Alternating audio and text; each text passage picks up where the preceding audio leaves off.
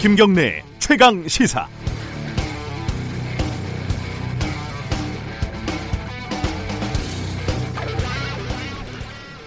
어제 제가 오프닝에서 어, 조국 후보자의 딸 논문 논란에 대한 해명이 선뜻 이해가 되지 않는다라고 말씀을 드렸습니다. 청취자 여러분들이 여러 의견을 주셨는데 동의하는 의견, 비판하는 의견 다 있었습니다. 비판하는 의견 중에 이런 내용이 많더군요.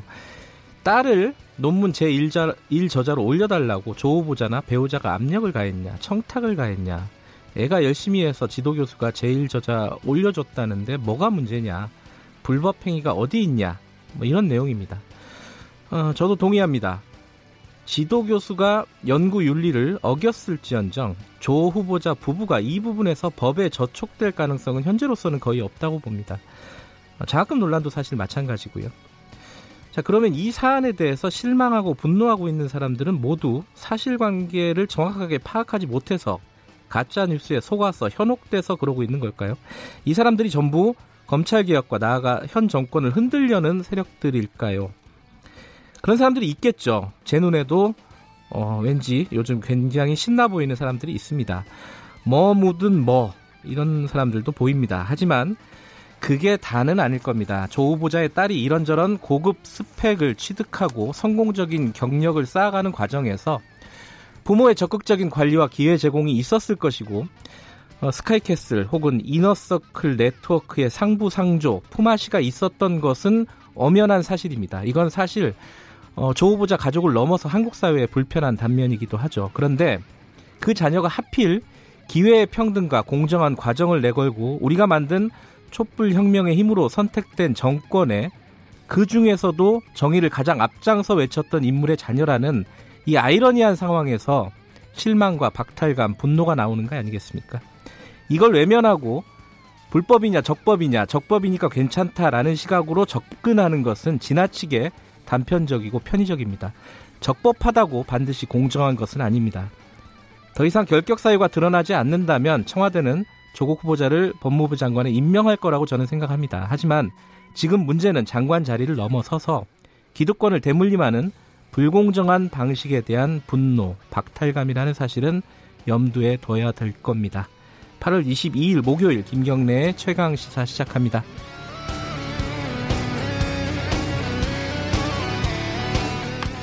네, 김경래 최강 시사는 유튜브 라이브로도 함께하고 계십니다. 많이들 봐주시고요. 샵 9730으로 문자 보내주시면 공유하겠습니다. 짧은 문자는 50원, 긴 문자는 100원 들어갑니다.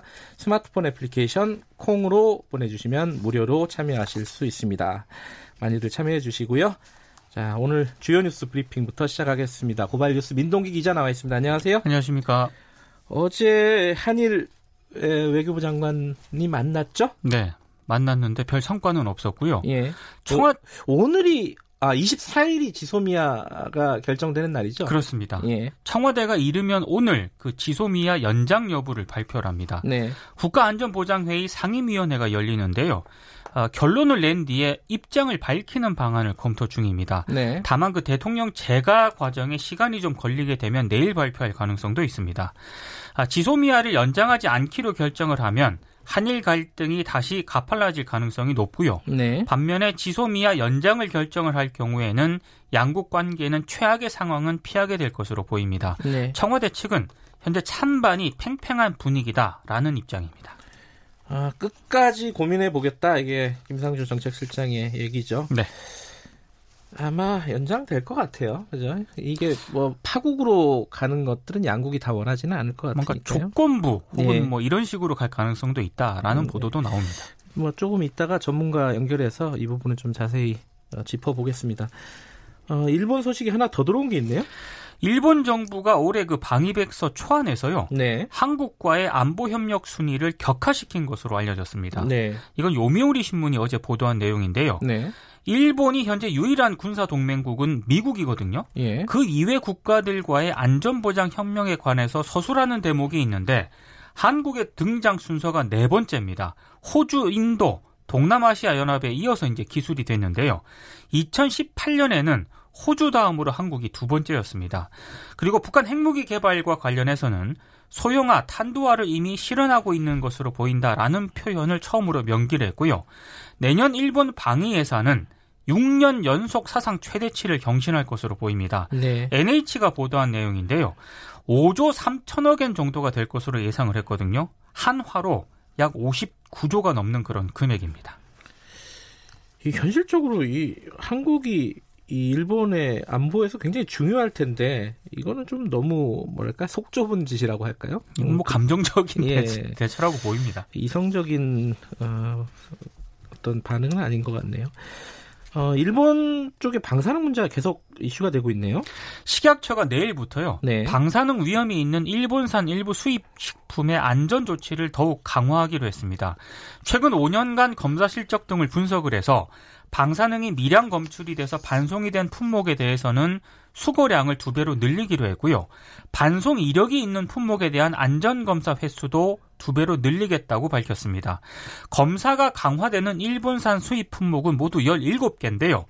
어, 가공식품이 10개 품목 정도 되고요. 농산물이 3개 품목, 식품 첨가물이 2개 품목, 그리고 건강기능식품이 두 개가 아, 돼, 서 모두 17개 품목이 됩니다. 음, 그 방사능 위험이 아직까지 상존하고 있는 거예요, 그죠? 그렇습니다. 네, 예. 이 부분은 해결이 안 된 부분이라는 걸 우리가 잊어버리고 있어요, 계속. 그렇습니다. 예, 시간이 오래 지나가지고. 네. 조국 후보자 관련된 얘기 한두 개 좀 짚어보죠. 딸 조모 씨가 고등학생 당시 제일 저자로 이름을 올린 그 의학 논문을 지도한 당국대 교수 있지 않습니까? 네. 대한의사협회 윤리위원회에 회부가 됐습니다.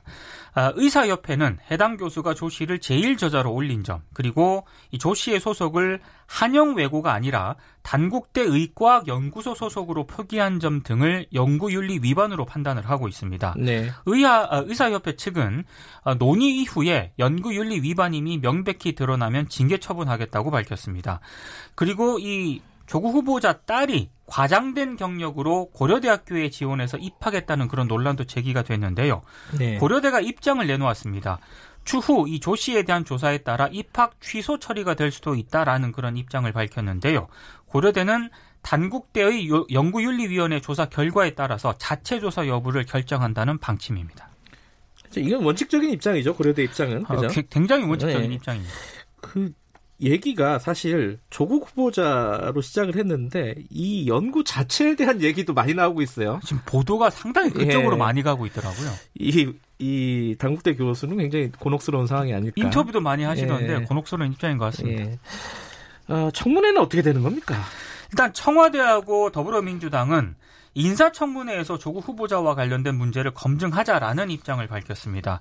윤도한 청와대 국민소통수석이 어제 오후에 브리핑을 열었는데요. 네. 조국 후보자에 대한 의혹 제기가 합리적인 것도 있지만 사실과 다른 것을 부풀리는 것도 있다. 네. 국회 청문위원이 수집한 증거와 자료를 통해 철저히 검증이 될 것으로 생각한다라는 입장을 밝혔습니다. 이인영 더불어민주당 원내대표는 자유한국당이 청문회 날짜를 안 잡고 장외 언론 플레이만 하고 있다고 지적을 했고요.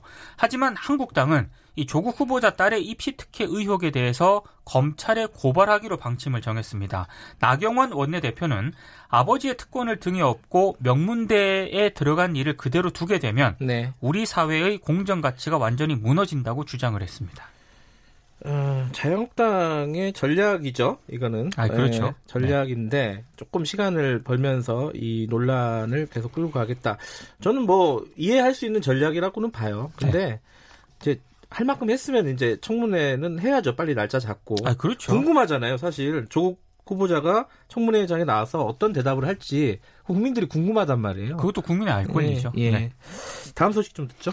제주 4.3 항쟁 당시 고문 등을 받고 억울하게 수용 생활을 했다가 재심을 통해 70년 만에 사실상 무죄를 확정받은 18명이 있거든요. 국가로부터 모두 53억의 형사보상금을 받게 됐습니다. 네. 제주지방법원 제2형사부가 무죄가 확정된 4.3 생존 수용인 18명에게 예. 구금에 대한 보상으로 최저 8천만 원에서 최대 14억 7천만 원을 지급하라는 그런 형사보상 결정을 내렸는데요. 네. 이번에 그 보상금을 받게 되는 생존 수영인들은 1948년 가을부터 이듬해 7월 사이 구금이 돼서 군사 재판에서 주로 내란죄나 간첩죄 등의 혐의를 받아서 수용 생활을 한 사람들입니다. 네. 당시 10대에서 20대 나이에 고문 등을 받거나 억울하게 누명을 쓰고 짧게는 1년에서 길게는 10년 이상 수용 생활을 했습니다. 어제 어, 이 기사가 굉장히 많이 나오고 사람들이 관심이 많았습니다. MBC 이용마 기자가 세상을 떠났죠. 별세됐습니다. 예. 향년 50세인데요. 아, 이용마 기자는 2012년 1월부터 170일 동안 이어진 MBC 파업을 주도했다가 2012년 3월에 해고가 됐습니다. 당시 이명박 전 대통령의 측근인 김재철 씨가 MBC 사장이 되면서 편파 보도가 극에 달했던 그런 시기인데요. 네. 이용마 기자는 1심과 2심에서 부당해고를 인정을 받았지만 당시 MBC가 끝까지 불복, 불복을 하면서 소송을 대법원까지 끌고 갔습니다. 네. 대법원 판결을 기다리던 중에 2016년 복마감 말기 판정을 받았는데요. 음. 최승호 지금 MBC 사장이 함께 해고가 됐었는데요. 네. 사장으로 취임을 하면서 해고된 지 5년 9개월 만에 복직이 됐습니다. 문재인 대통령은 이용마 기자의 치열했던 삶과 정신을 기억하겠다라는 추모 메시지를 전했고요. 네. 이용마 기자가 투병 중에 쌍둥이 아들을 위해 책을 한 권 썼거든요. 아하. 세상은 바꿀 수 있습니다라는 그런 책입니다. 네. 고인의 명복을 빌겠습니다. 주요 네. 뉴스 브리핑 여기까지 듣겠습니다. 고맙습니다. 고맙습니다. 고발뉴스 민동기 기자였고요. 김경래 최강시사 듣고 계신 지금 시각은 7시 36분입니다.